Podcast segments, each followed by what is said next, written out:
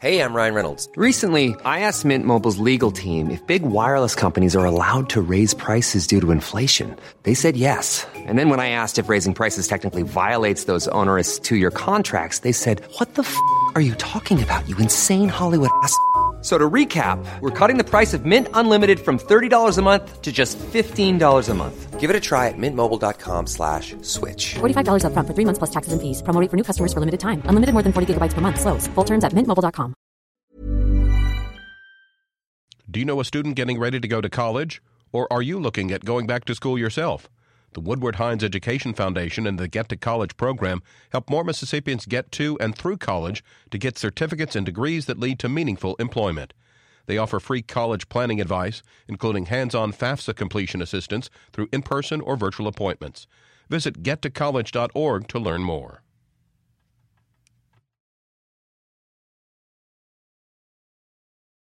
Support for MPB comes from Trustmark, one of the South's largest lenders. Buying a home these days can be tricky. Getting pre qualified online with Trustmark helps buyers to move fast. Member FDIC, equal housing lender. More at trustmark.com slash mortgage. Good morning. It's 8:30 on Wednesday, November 29th. I'm Desiree Frazier. This is Mississippi Edition on MPB Think Radio. On today's show, State lawmakers are trying to determine what regulations are needed to legalize online sports betting. Then, Jackson community organizations are donating medical supplies to residents to help combat winter illnesses. Plus, identifying diseases and disorders early in a child's life can help them lead a healthier one. This is Mississippi Edition on MPB Think Radio.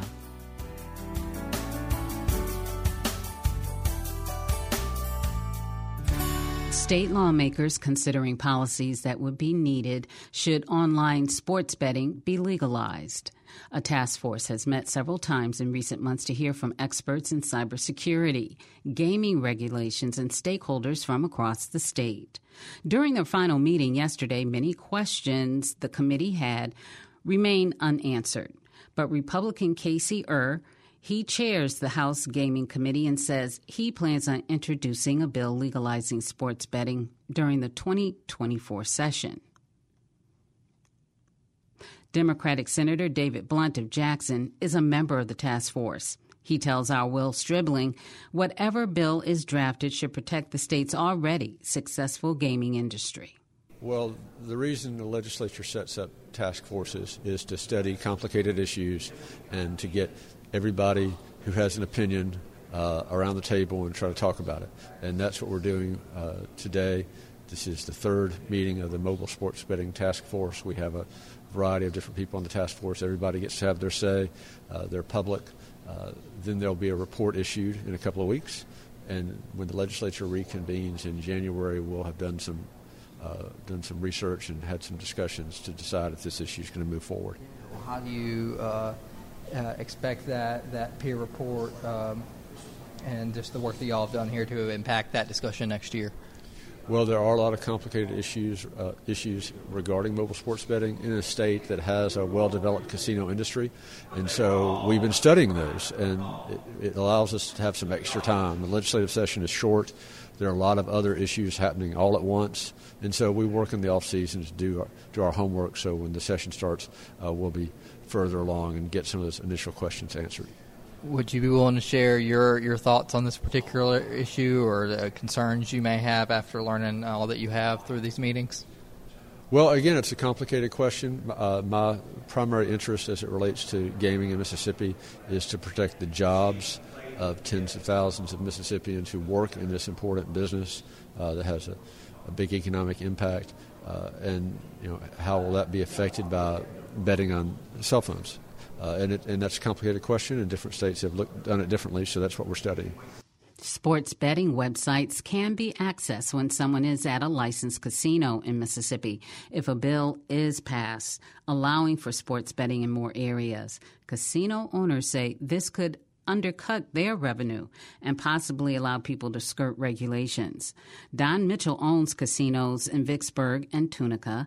He argues in state gaming companies won't be able to compete with mobile gaming giants who can afford to lose large sums of money to attract customers. Any form of online gaming, we believe, comes with a host, much larger host of problems than it does benefits to the state. Uh, and I captured those in my comments, but primarily related to problem gaming, uh, underage gaming, uh, issues with harassment to our student athletes, and then you get into the fairness of allowing operators like FanDuel and DraftKings to come into the market when they've invested no capital in the market, while we require the brick and mortar casinos to make huge capital investments. And they are going to dominate, as they have across the country, the actual revenue share of online gaming. Yeah, can you talk a bit about that? I overheard you there talking about that about it being the Amazon model, right? Where that is uh, explain how that works and how they, they starve out, you know, the the smaller local businesses until they just can't compete. Right.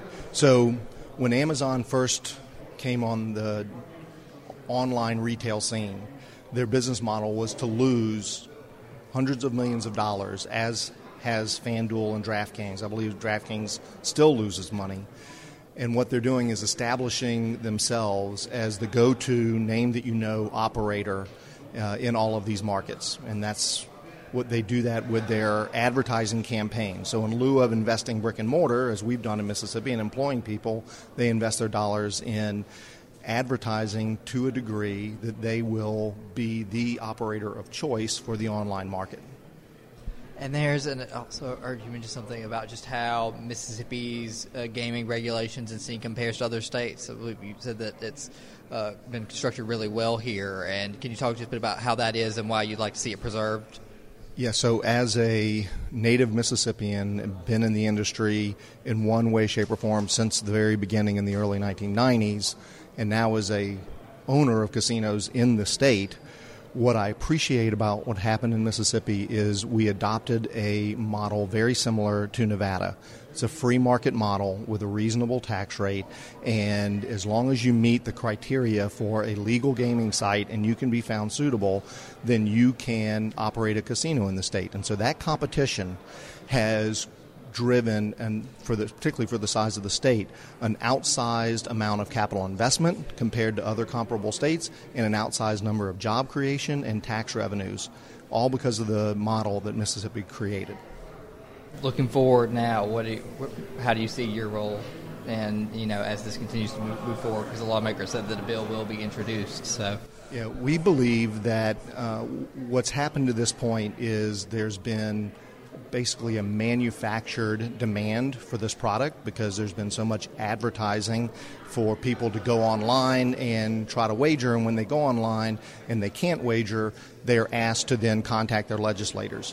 What's not been brought to the table is are all of the issues that need to be considered and that the rest of the general public who are not out seeking this product should be made aware of. Uh, and so it's our job going forward as a bill is brought to the legislature to make sure that we educate not only the legislators on the concerns and the issues that are out there, but frankly the public as well, so that they can weigh in.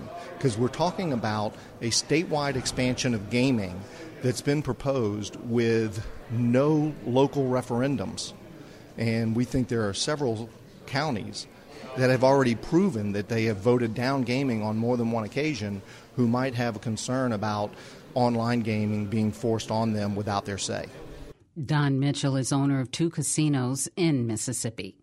Supporters of mobile sports betting contend legalization would disrupt the massive amount of illegal sports betting that occurs in states without regulated markets.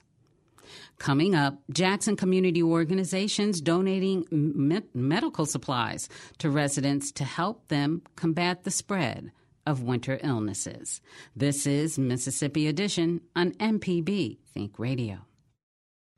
Get ready for the ultimate clash of football titans at the 2023 Blue Cross Blue Shield of Mississippi Gridiron Classic. In partnership with the State Championships Radio Network, MPB Think Radio will bring you three days of football action from the iconic Ole Miss Vaught Hemingway Stadium, starting Thursday, November 30th and culminating on December 2nd. Don't miss the excitement of seven high school football champions being crowned starting November 30th right here on MPB Think Radio. Find out what home repair projects you can accomplish on Fix It 101 at 9. At 10, get help with solving technology problems on Everyday Tech. Then get your general health questions answered on the original Southern Remedy at 11. You can subscribe to the podcast of your favorite locally produced program on any podcasting app. After airing, all locally produced MPB Think radio programs are available as podcasts. Subscribe using any podcasting app. On Fresh Air, you'll hear revelations from well known actors, like Zach Galifianakis on the story behind his last name. It's actually shortened, Terry. My real last name is Galifianakisberg. You know, I, that's an exclusive for your show. Fresh Air, bringing you some of the biggest names in American culture and some of the most difficult to pronounce. Join us. Weekdays at 3 on Think Radio.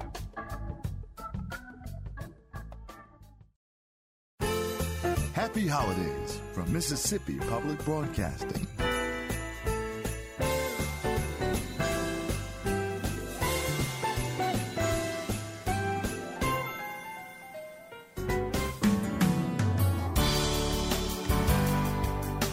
This is Mississippi Edition on MPB Think Radio. I'm Desiree Frazier. Several community organizations in Jackson yesterday to provide residents with free medical supplies to mitigate the spread of winter viruses. Colder temperatures often mean more indoor gatherings, and people are also traveling for the holidays. Doctors say those conditions are a prime example of how viruses like COVID or the flu can most easily spread. Our Mike McEwen speaks with Kenithra Wallace. She's Vice President of Community Impact with United Way of Mississippi. So we're here today passing out face masks, uh, car protective kits, uh, disposable car protective kits, and also sanitizer. We know that during the wintertime, a lot of bacteria viruses start to spread, and so we've been really cognizant uh, since COVID-19 of how to how we can play a part of helping the community stay safe. And so we have received a huge donation, about 52 pallets of these of these supplies, and we're giving them out today. So we want people in the community in the Jackson metropolitan area to come by the Jackson Medical Mall.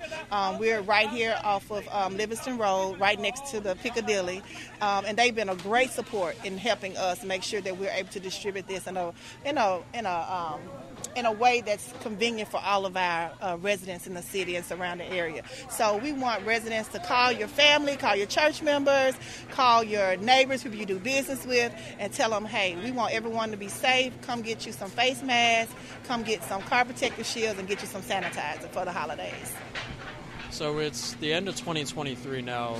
I think we can both agree society more or less has somewhat moved on from the COVID 19 mm-hmm. pandemic. Mm-hmm. Obviously, it's still happening, it's still affecting people. Right. What's the importance of handing out materials like this and getting the community out to come collect them even three years from when the pandemic began. Absolutely. So a lot of times we know when things like the pandemic happen um, or just major events happen, everybody is on high alert when it first happens.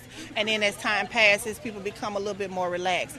We're just here to make sure that people keep it at the forefront of their mind. We know that um, COVID has been, um, it's been reported to be a virus and virus mutate. And so we know this is something we may be looking at uh, dealing with um, for a long, long time. So we want to make people that people are still, make sure that people are still um, mindful, be safe, protect yourself, put on masks during the holidays, um, and just exercise some of those same safety measures that we were exercising when we were at the height of the pandemic. And I, and I think as long as we do that, um, many of our residents can stay safe and healthy, and we won't see a lot of the uh, tragedy that we saw before. Is there, to your knowledge, is there an accessibility issue for people, you know, able to get these materials on their own? And are you hoping that something like this can maybe bridge that gap? Absolutely. So we contacted a lot of uh, health agencies. This is one of the reasons why we wanted to partner with the Jackson Medical Mall because there are a lot of health uh, agencies that are right here in the mall that service uh, elderly, service people who may not uh, ordinarily have access. And we've called uh, churches, we've called health agencies, we've called daycare centers. We're calling people that work with these uh, population of people to come in, bring their vans, their trucks, um, and even for people who have neighbors that are elderly, come in and we're loading their uh, vehicles up to make sure that they're able to distribute um, to those who would not otherwise be able to come. How does this donation of 52 pallets, how does that compare to previous donations, I guess, in the pandemic era? Uh, wow. Well, during the pandemic, you know, like I said, everybody was it was heightened, and so everybody across the country was in need. And if you remember, there was a shortage. Uh, people trying to find masks or being able to access what they needed because it wasn't just isolated to a certain region; it was global. Well, now we're able to be proactive. We're able to uh, take some of the supplies that we have and make sure that people have them. Heaven forbid something like that happens anytime in the near future. But just to be safe, we'll we'll know families be safer by having some of these uh, supplies on hand. Okay. Uh, that's all I wanted to ask. I'm not sure if there's anything you want to add. I just want to say that United Way, the capital area, we focus a lot on education, health and wellness, and empowering uh, our citizens economically. And all of this plays a part because even with COVID 19, we were all impacted economically because uh, businesses were closed, because people were alarmed by, you know, being contaminated by different things, uh, health and wellness naturally, but also being staying educated and informed on what we can do to be healthy. So this is a this is a primary focus that we have, and we're just happy to be here. Happy happy to be a part, happy to be able to um, distribute these supplies to the community, and happy to continue to educate people to be aware that their health and wellness is wealth. Health is wealth. Kenethra Wallace is with the United Way of Mississippi of the capital area. Mississippi reported 78 new COVID 19 cases that led to people being hospitalized over the past week. Next, identifying diseases and disorders early in a child's life can help prevent them uh, from having problems later on. This is Mississippi Edition on MPB Think Radio. Get ready for the ultimate clash of football titans at the 2023 Blue Cross Blue Shield of Mississippi Gridiron Classic. In partnership with the State Championships Radio Network, MPB Think Radio will bring you three days of football action from the iconic Ole Miss Vaught Hemingway Stadium, starting Thursday, November 30th and culminating on December 2nd. Don't miss the excitement of seven high school football champions being crowned starting November 30th, right here on MPB Think Radio. On Money Talks, we discuss money news and take your questions about personal finance. For 15 years, we've provided free financial information for Mississippians. I hope you can join me, Dr. Nancy Lottridge Anderson, co-host of Money Talks, Tuesdays at 9 a.m. or anytime on our podcast. Your old vehicle could be your next donation to support Mississippi Public Broadcasting at mpbonline.org.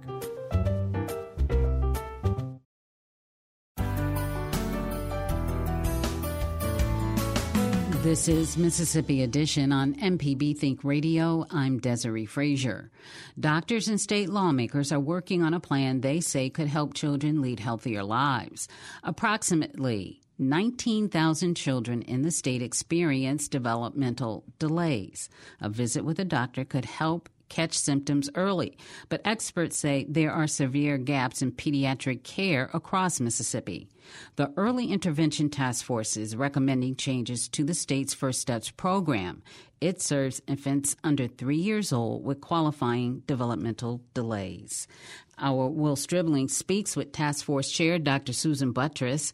She says the Early Steps program is essential in helping these children reach their potential. I believe we've come up with a, a great report with some good recommendations that hopefully eventually will help us get in a really excellent direction for our children birth to three for early intervention services. Uh, and those recommendations, which one or one stand out to you as having the biggest potential for impact as far as as far as the delivery of these services? Well, that's a great question, but I really do think that each and every one of the recommendations are important because together they'll make a huge difference. Um, easing access to services, being able to make it easier for the providers who are imparting the services to be able to make a living wage and continue the services and and then to better educate parents and our our pediatric medical providers about the services that should be there for children birth to three and the importance of accessing those services as early as you can to so that the child won't need continued services later. Many children with the milder disabilities, um, once they receive services for maybe a few months or even a couple of years, uh, tend to be remediated and be able to go on to regular kindergarten, which is our goal. I know a lot has been said about the, the pay and chase model, pivoting to that. Is that recommendation in, in there? Absolutely. Um, that is one of the issues that seem to be uh, an outstanding issue for providers who are trying, like I said, to make a living doing uh, the services that these young children need. So, what the pay and chase model is, is that the health department would pay the providers as they're imparting the services.